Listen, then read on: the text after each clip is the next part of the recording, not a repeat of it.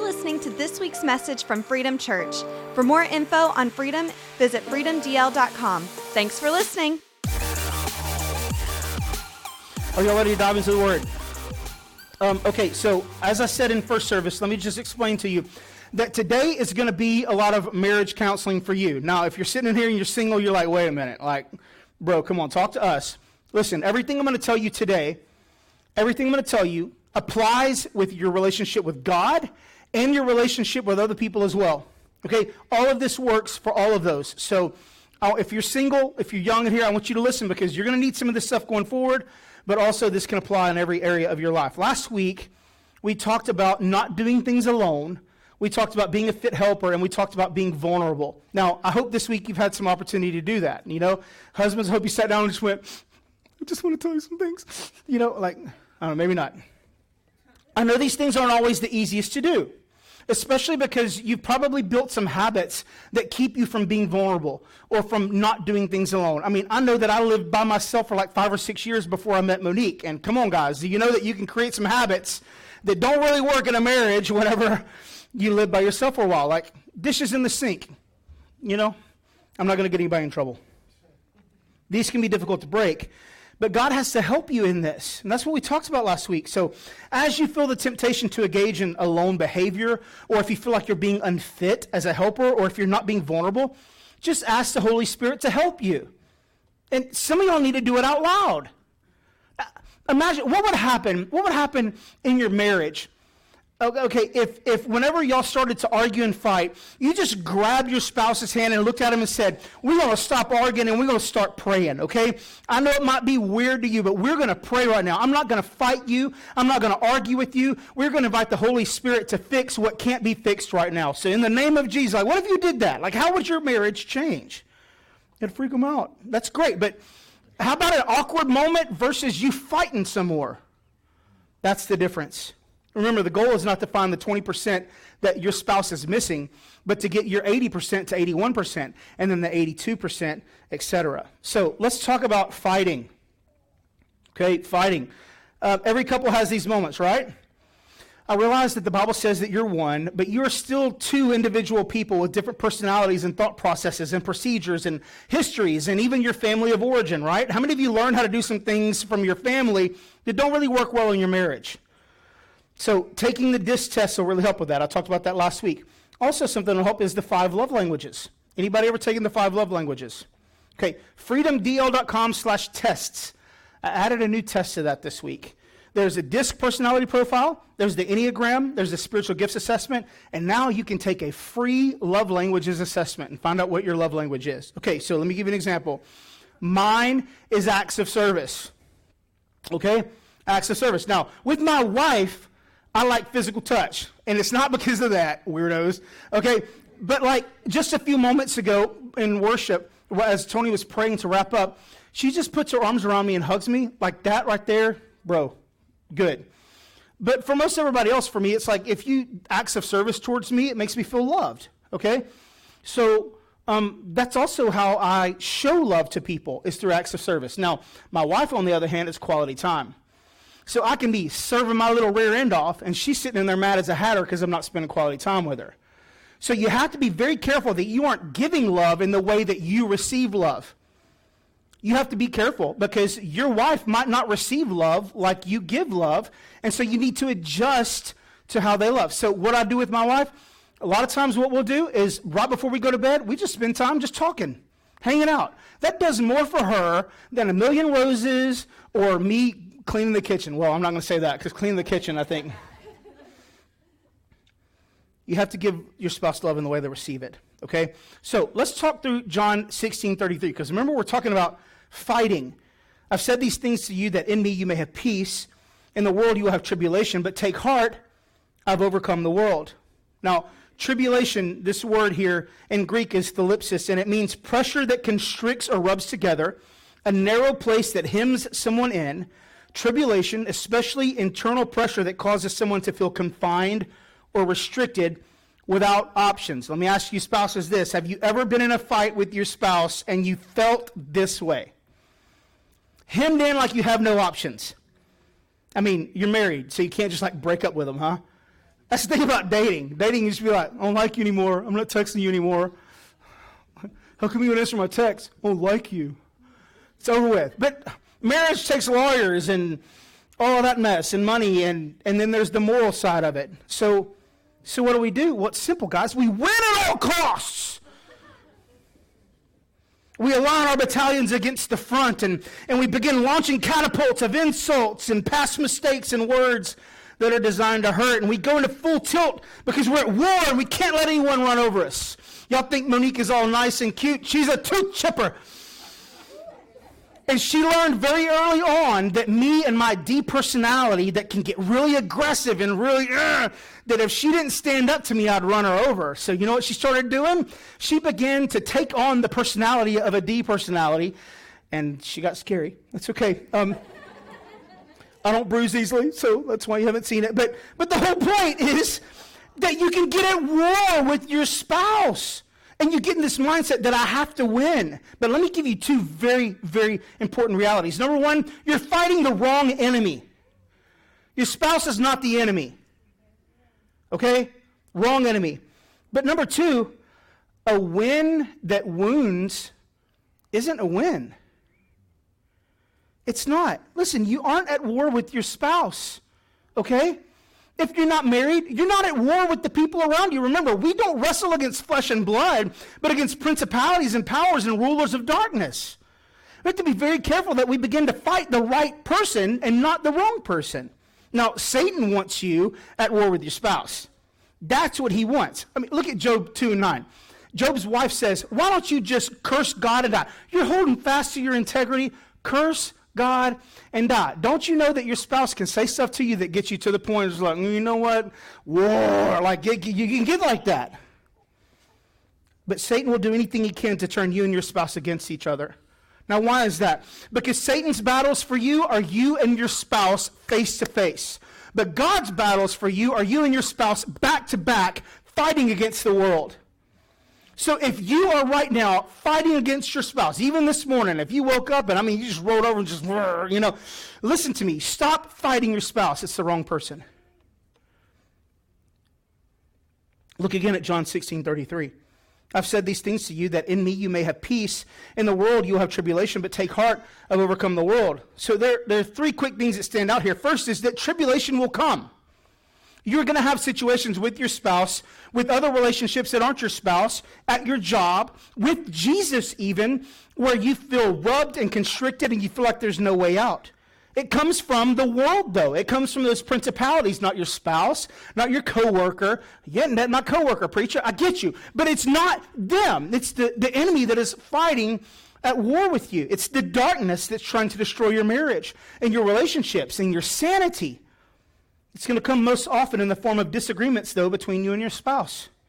Listen, you're going to have disagreements. Expect it.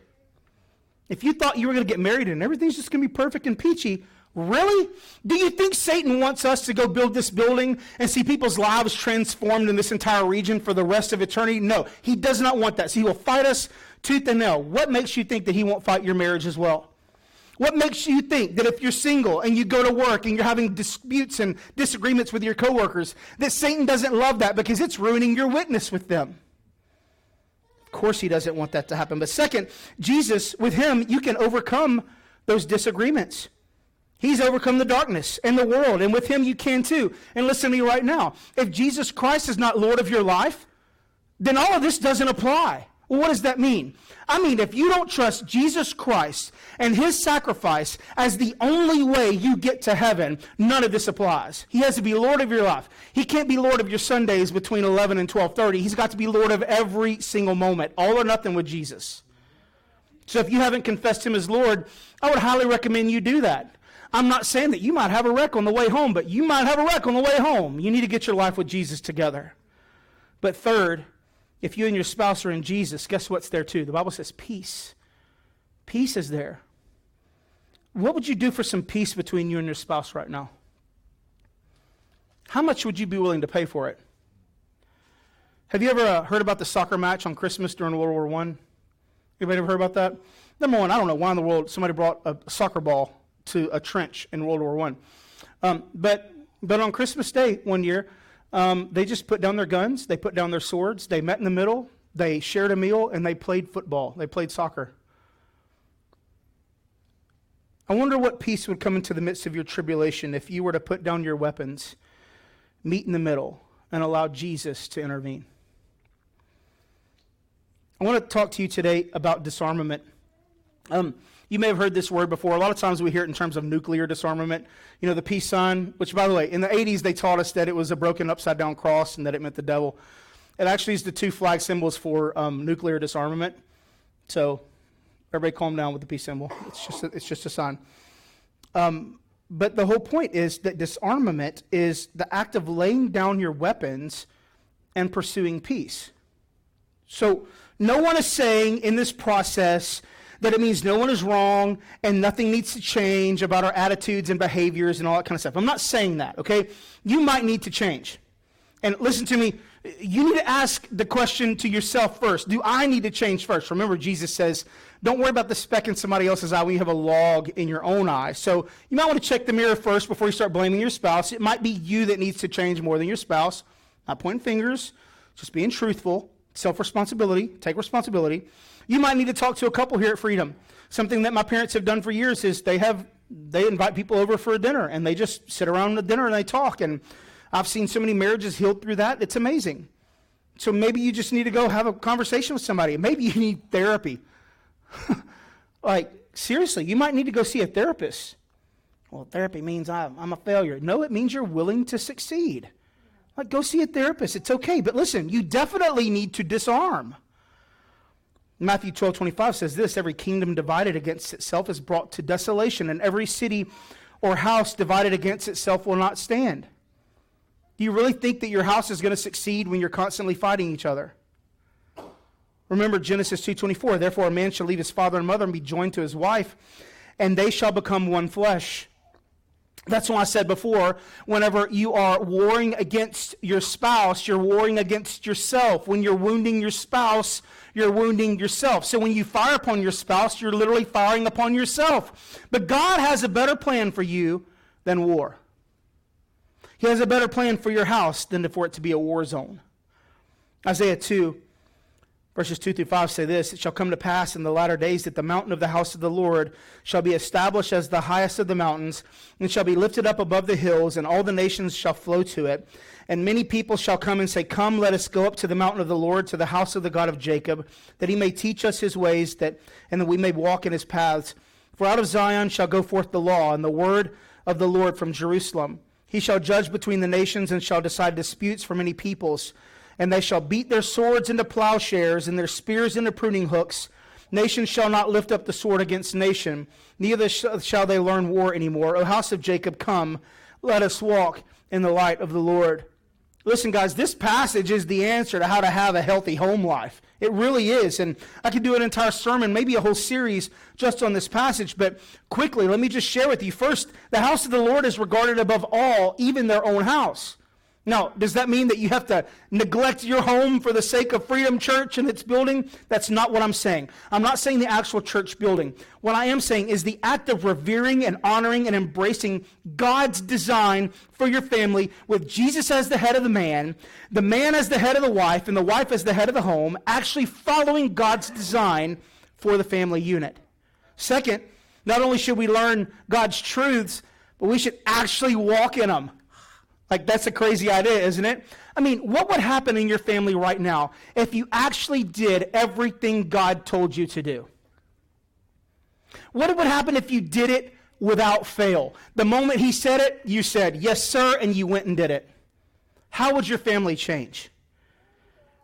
Where does this law and His word flow from? The house of God, the same one that you've established in your own home.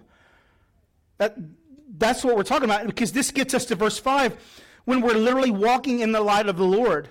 What am I talking about establishing God's house in your home?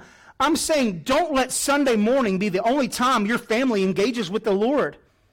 Pray over dinner. Speak life. Get your kids to memorize Bible verses. When you tuck your kids in at night, hug them and pray for them. Speak life over your spouse. Let God be the focal point of your home. I mean, my goodness, there are a lot of houses right now that when kids, kids come home from school, they're expecting to walk into a battle zone, not into a church house. We've got to change, guys. And third, look at what happens whenever trials and tribulations do show up and when arguments do happen in your home. God judges between you two. You turn your swords into plowshares, into things that cultivate your relationship. You turn the things that used to hurt each other, spears, into the things that actually allow you to reap a harvest. Look at this last one. You, you don't even learn the art of war anymore.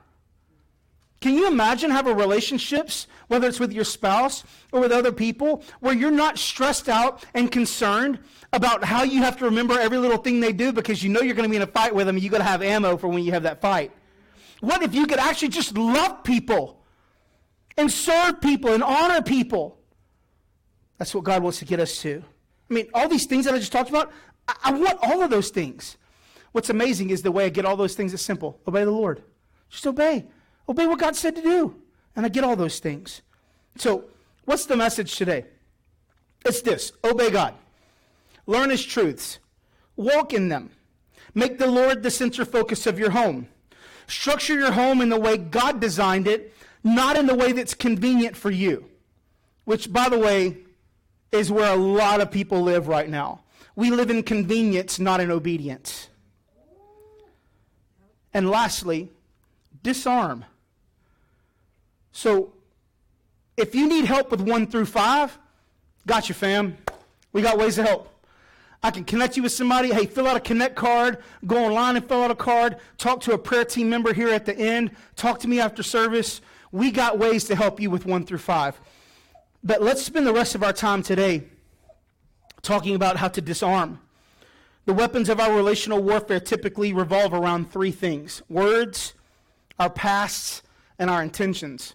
So, in the time we have left, let me share these with you. First is words. Sticks and stones may break my bones, but words will never hurt me. Boy, isn't that a lie? If that's true, then why are you still hung up on what that person said to you that sabotaged every relationship that meant something to you? Truth is, words hurt more than sticks and stones. Proverbs 18:21 says, "Death and life are in the power of the tongue, and those who love it will eat its fruits. Now, I'm sure if you've been in church for any amount of time, you figured I was going to reference this verse. It's a super easy one to reference, but there's good cause. There is power in what you say. Now, we're not talking about name it and claim it. Oh, go, I want a Cadillac, Jesus. That's not what we're talking about here. But I had a pastor one time tell me, he says, I want you to imagine it like this. Imagine that every time you spoke, God was standing behind you going, mm-hmm, and agreeing. Let me ask you this the words that you spoke over your wife or your husband or your children, the words you spoke over yourself, if God gave them power, how'd you be doing? If you call your spouse a jerk all the time, second part is this you're going to reap what you sow. You're going to reap what you sow. So if you call your spouse a jerk all the time, don't be surprised when they act like one. Okay? If you call if you call your husband a, a poor provider, a loser, worthless. I mean, husbands, if you call your wives the same things, or other words, don't be surprised when they act like it. And, and why is this so important? Because the third part, you're not only going to reap it, the Bible says you're going to eat it. So let me just put it to you like this. If you don't like what you're eating, maybe you need to change what you're speaking. Maybe you need to change it up. Since I used this verse, let's um, look at the verse in front of it and the verse after it. Now, Proverbs is not necessarily one of those books of the Bible where you can really do this effectively, but it just so happens that these kind of line up. Here's what uh, verse 20 says From the fruit of a man's mouth, his stomach is satisfied. He is satisfied by the yield of his lips. So, fellas, if you're rude and belittling and harsh to your wife and you like it, then what does that say about you? Same for you ladies. If you're satisfied by belittling your spouse, listen to me, that is evil inside of you. It needs to be dealt with. But the same goes for good things. It goes for good things too. Do you want to taste something better than what you're tasting right now? Then shower your spouse in positive, encouraging, life giving words. You'll find that they're exponentially more satisfying. So, I mean, my, my, goodness, imagine, imagine if you guys, you're working, you had a hard day at work, it's been a really bad day, you come home, you're just mm, frustrated when you get home. What would happen if you walked right into your house, put your stuff down, walked right up to your wife, and hugged her and said, I have been waiting all day for this moment? You make, you make it worth coming home. I love coming home to you. You're awesome. I don't care that the dishes are still in the sink. I love you, baby. And she might say, I don't care that you smell like a foot. I'm glad you're home. Okay, so the verse after Proverbs 18:21. The Bible says, Death and life are in the power of the tongue. Those who love it eat its fruits. He who finds a wife find a, finds a good thing and obtains favor from the Lord. So, fellas, not only did you find a good thing when you found your wife, even if you found her when y'all weren't living for Jesus, you know what I'm talking about? But God did you a favor with her. So it's interesting how these verses are back to back. And let's be really honest, guys. Our spouses are the easiest targets for death speaking. You have a bad day at work, they're the easiest target. Because they're there, and like you got a marriage certificate, so they're probably not going to run off anytime soon. You know what I'm saying? Like, but listen, why would you want to demean something that God blessed you with? Okay. Words are destructive. Words are destructive. Um, I remember my parents sitting me down when I was little, and um, I would try to remember all the details of this, but I think it had to do with one of my friends was going through a divorce or something like that. And my parents sat me down and had a very serious conversation with me. And they said, We promise you that we will not only not get divorced, we won't even consider the word divorce in this household. Now, I realize I'm talking about divorce right now, but I need you to hear me. If you've had to walk through that, I'm not throwing any shade at you. Life happens sometimes, and sometimes you just can't deal with what other people do. I get it. I hear you. There are even reasons in the Bible where God is okay with it. He would rather restoration, but God doesn't want you uh, being cheated on and abused and abandoned, and so there are some stipulations there, and we can talk about that later, but but God would rather restoration, but He also doesn't want you in a situation where you're going to be damaged. So, what, what happens in that situation? I'm not throwing shade at you. I'm just saying this. God has a grace for you in the middle of that situation. You have a church family here that can help, that can speak life into you, and can build you up. I don't want you to feel shame with that. But my parents, whenever they said these words to me, created a level of a foundation in my life that helped me massively. It gave me confidence to know that no matter how much fighting I saw my parents do, they weren't going to break up. And I got to tell you, I know a lot of times people try to hide their fights that they have with their spouse. Like I've heard about the parents that only argue in a separate room. And I hear you and I understand the point of that. But I'm going to tell you this much I love the fact that I saw my parents' defeats, that I saw their financial struggles, that I saw them butt heads at times. I'm glad because they also let me see when they were winning and how they dealt with the financial struggle and how they reconciled even there after there was a fight. So it taught me that yes, you're going to have some problems, but praise God, there is a solution. I want a divorce. You're a loser. I hate you. You're always this or you're never that. I wish I never met you. I wish I never married you. You're just like your mother. You're just like your father. I never want to see you again. You can't do anything right, and you never did. You're nothing but a failure. You know what? I'd rather, I'd rather you throw a stone or hit me with a stick than to say those words. Yep. Let me ask you this Would you be willing to say this to one of your children? Then why would you say it to one of God's children? Disarm when it comes to your words. Why? Because words are destructive. There's an interaction between King David and his wife Michal, who um, he was the ark was coming back to Jerusalem, and uh, David was dancing, y'all. Like boy was he was working it out. He was just praising the Lord.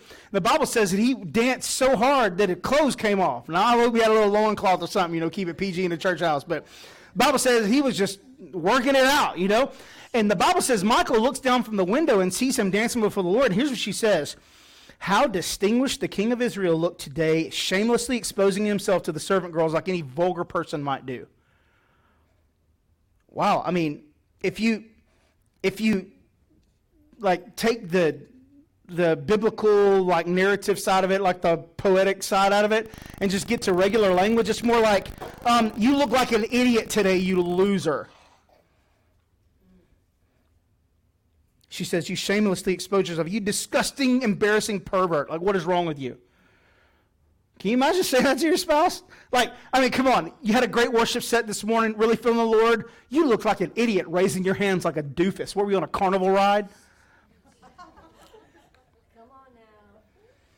David clapped back a little bit too, though. He's like, um, God chose me and not your family, so. Hmm. But he also said, For the Lord, I'll be even more undignified than this. How, how dare you? what, you? what is wrong with What are you thinking? Now, the last verse is very interesting. Verse 23 of 2 Samuel 6. It says, So Michal, the daughter of Saul, remained childless through her entire life. First note from the story is don't have multiple spouses. so go ahead and jot that down. But notice the last verse Michal was barren. Now, listen, I'm not saying, ladies, that you are going to be stricken with barrenness if you make fun of your husband dancing at church. That's not what I'm saying. But I am saying this David and Michal were married. And if she was barren, he was barren. So, what am I telling you? Words aren't just destructive, they can keep you and your spouse from being fruitful like God intended. I'm not talking about children, I'm talking about fruit. Words can be destructive. But did you know that just as destructive, words can be constructive? Words can be just as constructive as they can be destructive. Look at Ephesians 4:29. I don't have this on the screen. There's a couple extra ones. Let no corrupting talk come out of your mouths, but only such as good for building up as fits the occasion, that it might give grace to those who hear. So listen, imagine your spouse comes home, they've had a horrible day, and they just start railing because a shoe is left out. Some random silly thing. It's probably not even about you. But rather than you engaging in the fight and saying, you know what? Mount up troops, line along the border, and you start fighting back and shooting those words back out. What if you begin to speak life over them, and you begin to encourage them, and you begin to comfort them, and all of a sudden they begin to receive grace from God Almighty because you are willing to give grace and mercy rather than speak death with your words? Psalm 19:14 says, "Let the words of my mouth and the meditation of my heart be pleasing to you." Be acceptable in your sight, my Lord, my rock, my Redeemer. Look, I don't believe for a moment that you have no control over what you say. I can give you proof. If you're at your house and you smash your finger, you're probably saying a four letter word. But if you do it up here, you're probably going to say fiddlesticks or some stupid word like that that you never say. Oh, fiddlesticks, you know? You can control what you say. You can bless just as easily as you curse. In fact, I would recommend to you as you are riding home from your job and you know you're about to encounter your family, maybe instead of thinking about all the mess that happened today, maybe it's a great opportunity for you to discover some ways that you can encourage and speak life over your wife. Maybe you can do that. And so when you get home, rather than saying words that hurt, you can say words that heal and build and encourage. And maybe God will be pleased with what you're thinking about your spouse. So, what if you made it a point that whatever you thought and whatever you said about them, it was going to be uplifting, it was going to be encouraging, it was going to be helpful, it was going to be beneficial, it was even more going to be pleasing to God? You might find that your spouse gets better when your words get better. Yep. Yep. So, do you want to see a change in your relationship with your spouse? Maybe you need to make a change in what you're saying. If you will be willing to disarm your death speak over your spouse, you might just find them come to life. So the first one, put down the words. They're just making it more difficult. They're just hurting. The second one is this pass, and this was pretty quick. You should only throw someone's pass in their face if you want yours thrown in your face. All right, God bless y'all. Have a great week. We'll see y'all next week? No. Let me unpack this a little bit more. God responds to thinking like this. Peter says in 18, in Matthew chapter 18, Peter came to Jesus and said, Lord, how often should I forgive someone who sins against me? Seven times? And Jesus says, no, cuz, like 70 times seven. So, y'all math people can figure that out for me, all right? Praise God. Um, Therefore, the kingdom of heaven can be compared to a king who decided to bring his accounts up to date with servants who had borrowed money from him. In the process, one of his debtors was brought who owed him millions of dollars. The guy couldn't pay, so his master ordered that he be sold along with his wife and children and everything he owned to pay the debt. Boy, people be paying some bills if we started selling people back in that mess, when they like, I got to get this light bill, City of Liberty. It's $500. I got to pay it. But, but the man fell down before his master and he begged him, He said, Please be patient with me. I'll pay it all. And his master was filled with pity for him. And look at this. He not only released him, but he forgave the debt. Come on, praise God for that, right? But look what happened. When the man left the king, he went to a fellow servant who owed him a few thousand dollars. He grabbed him by the throat and demanded instant payment. His fellow servant fell down before him and begged him for a little more time. Be patient with me, I'll pay it, he pleaded. But his creditor wouldn't wait. He had the man arrested and put into prison until the debt could be paid in full. When some of the other servants saw this, they were very upset. They went to the king and told him everything that had happened. The king called in the man and he had forgiven and said, You evil servant, I forgave you that tremendous debt because you pleaded with me. Shouldn't you have mercy on your fellow servant just as I had mercy on you? Then the angry king sent the man to prison to be tortured until he'd paid his entire debt. That's what my heavenly Father will do to you if you refuse to forgive your brothers and sisters from your heart. Now, listen, I know this might sound a little bit banjo music esque, but your, your spouse is your brother and sister in Christ too. Okay? And you cannot forgive someone their past and still use it as a weapon against them. The word forgive in Greek, it's this mindset that means to let it go, okay, to release it. And, and launching it in a fight at your spouse is not exactly what Jesus had in mind when he said, let it go, okay? Look at, look at 1 Corinthians 13, 4. Love is patient, love is kind. Love is not jealous or boastful or proud or rude. It doesn't demand its own way. Oh, no, look at this. It's not irritable. It keeps no record of being wronged. So if you're keeping a record of wrongs that your spouse has done against you, uh oh, you're not only refusing to forgive, now your love for them is in check too. The only time you get to use your past as a weapon with your spouse, the past as a weapon with your spouse, is when Jesus uses it as a weapon with you. So you have to ask yourself Does Jesus use our past against us? Micah chapter 7, verse 9. He will again ca- have compassion on us. He will tread our iniquities underfoot. You will cast all our sins into the depths of the sea. Let me just give you some off topic encouragement. You've been coming to God because you still have guilt over that sin that you did so long ago that God's forgiven you for. Every time you bring it up, He's like, What are you talking about? I've forgotten that. And the only reason you feel guilt right now is because the devil knows that he can hang it over your head. So just like Jesus forgets your sin, you forget theirs. Now, does that mean, oh, they've been doing the same thing? Oh, they, they, they keep doing this, keep doing this. No, get, help, man. Like, get help. Don't just let bad things keep being bad things. But a part of the reason why you have a church family is so the church family can help you get better in your relationship with Jesus. Amen? And the last one is this intentions. We talked about words, we talked about past. Let's talk about intentions. Intentions are born out of beliefs. So, what then do you believe about your spouse? Are they the helpmate God made for you? Are they a net positive in your life? Do you experience the joys of marital relationship with them? And I don't just mean that, but like, do you have fun with your spouse? Like, do you have fun? Do they satisfy your heart? Do you long to be with them? Y'all, lovey dovey people. Miss you. No, you hang up. it's Valentine's Day, right? Or are they the old ball and chain? How long y'all been married? 15 long years, Jesus. Are they what you dislike the most about your life? Are they just the things society says that you're supposed to have? Are they just a maid or a cook or a moneymaker or a person to use? Are they someone to manipulate into getting your way? Do you use your little attitude and your little anger issue because anger gets you instant control to manipulate them to get what you want? Are they a bother or a blessing? Are they a disappointment or a divine gift from God?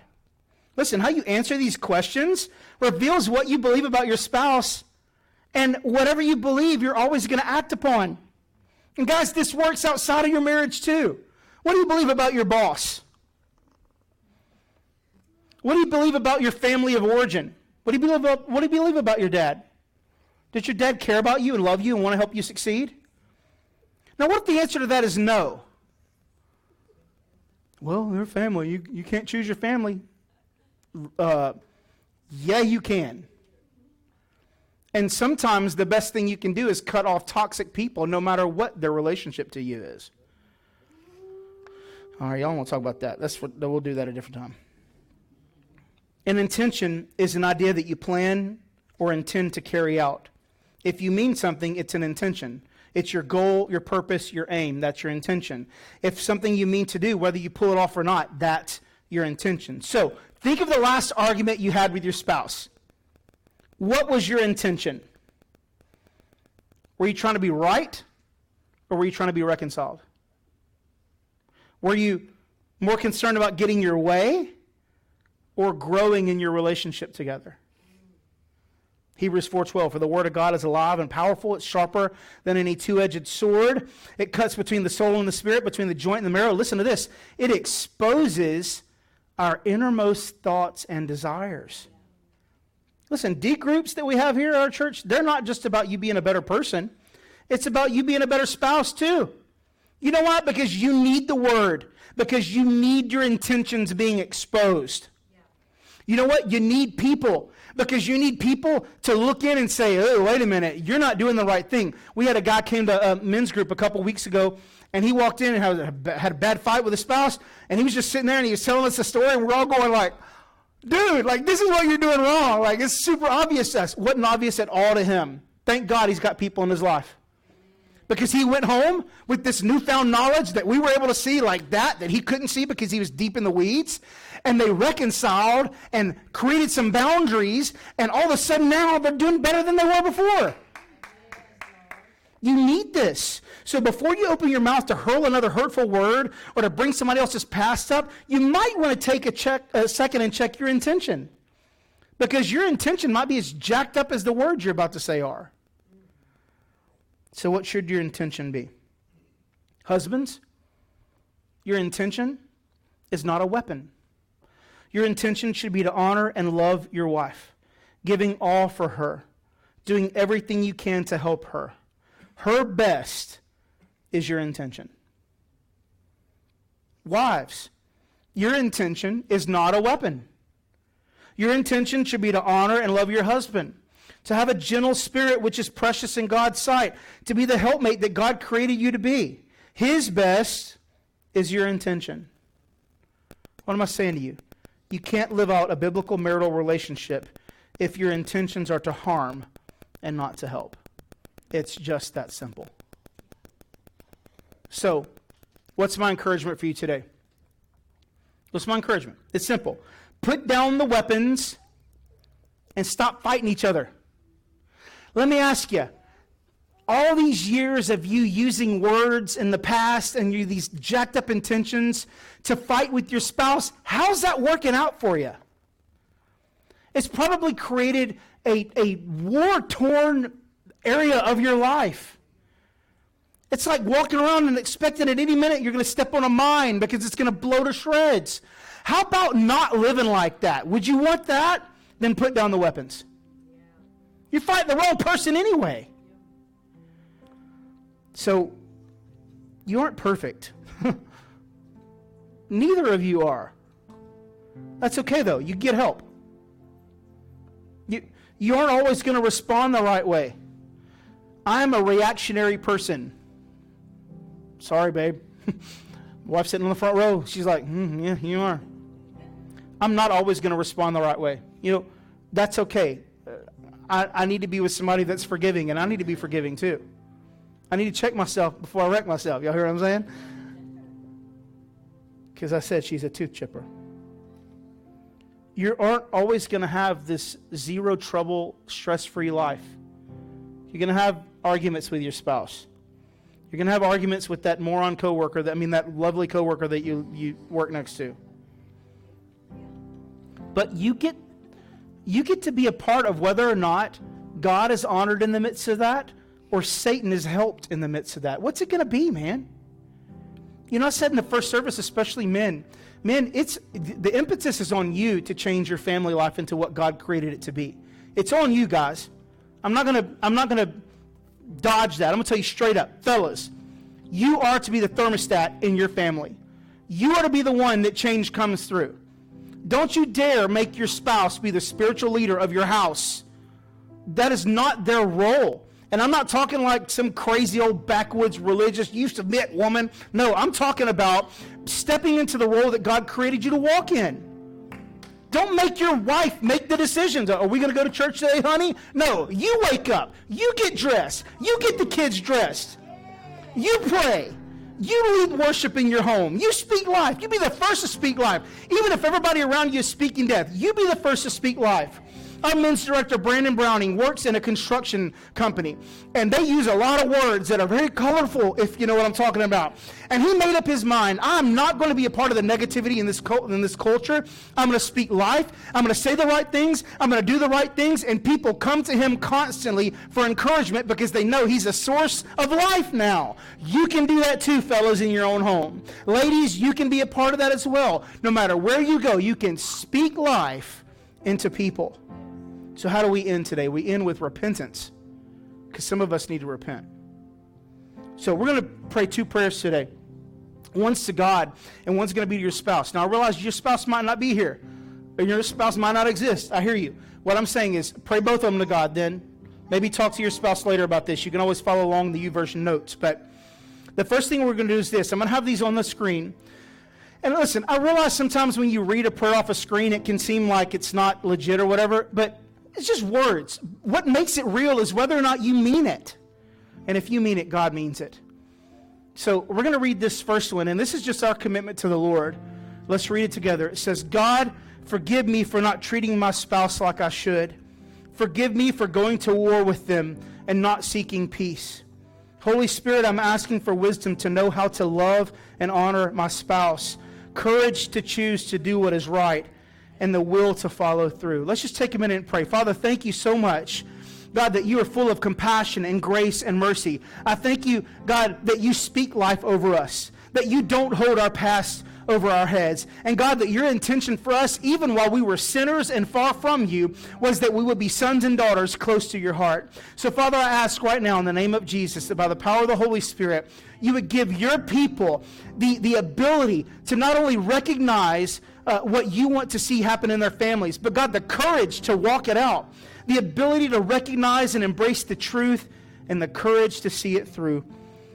We thank you for that, Jesus. Now, to your spouse, if you have your spouse with you today, just grab their hand, and I want you to say this to them. And I just want you to repeat after me. It'll be on the screen, but just repeat it after me. Hey, maybe you need to say it to your spouse if they're not here. Just say it out loud.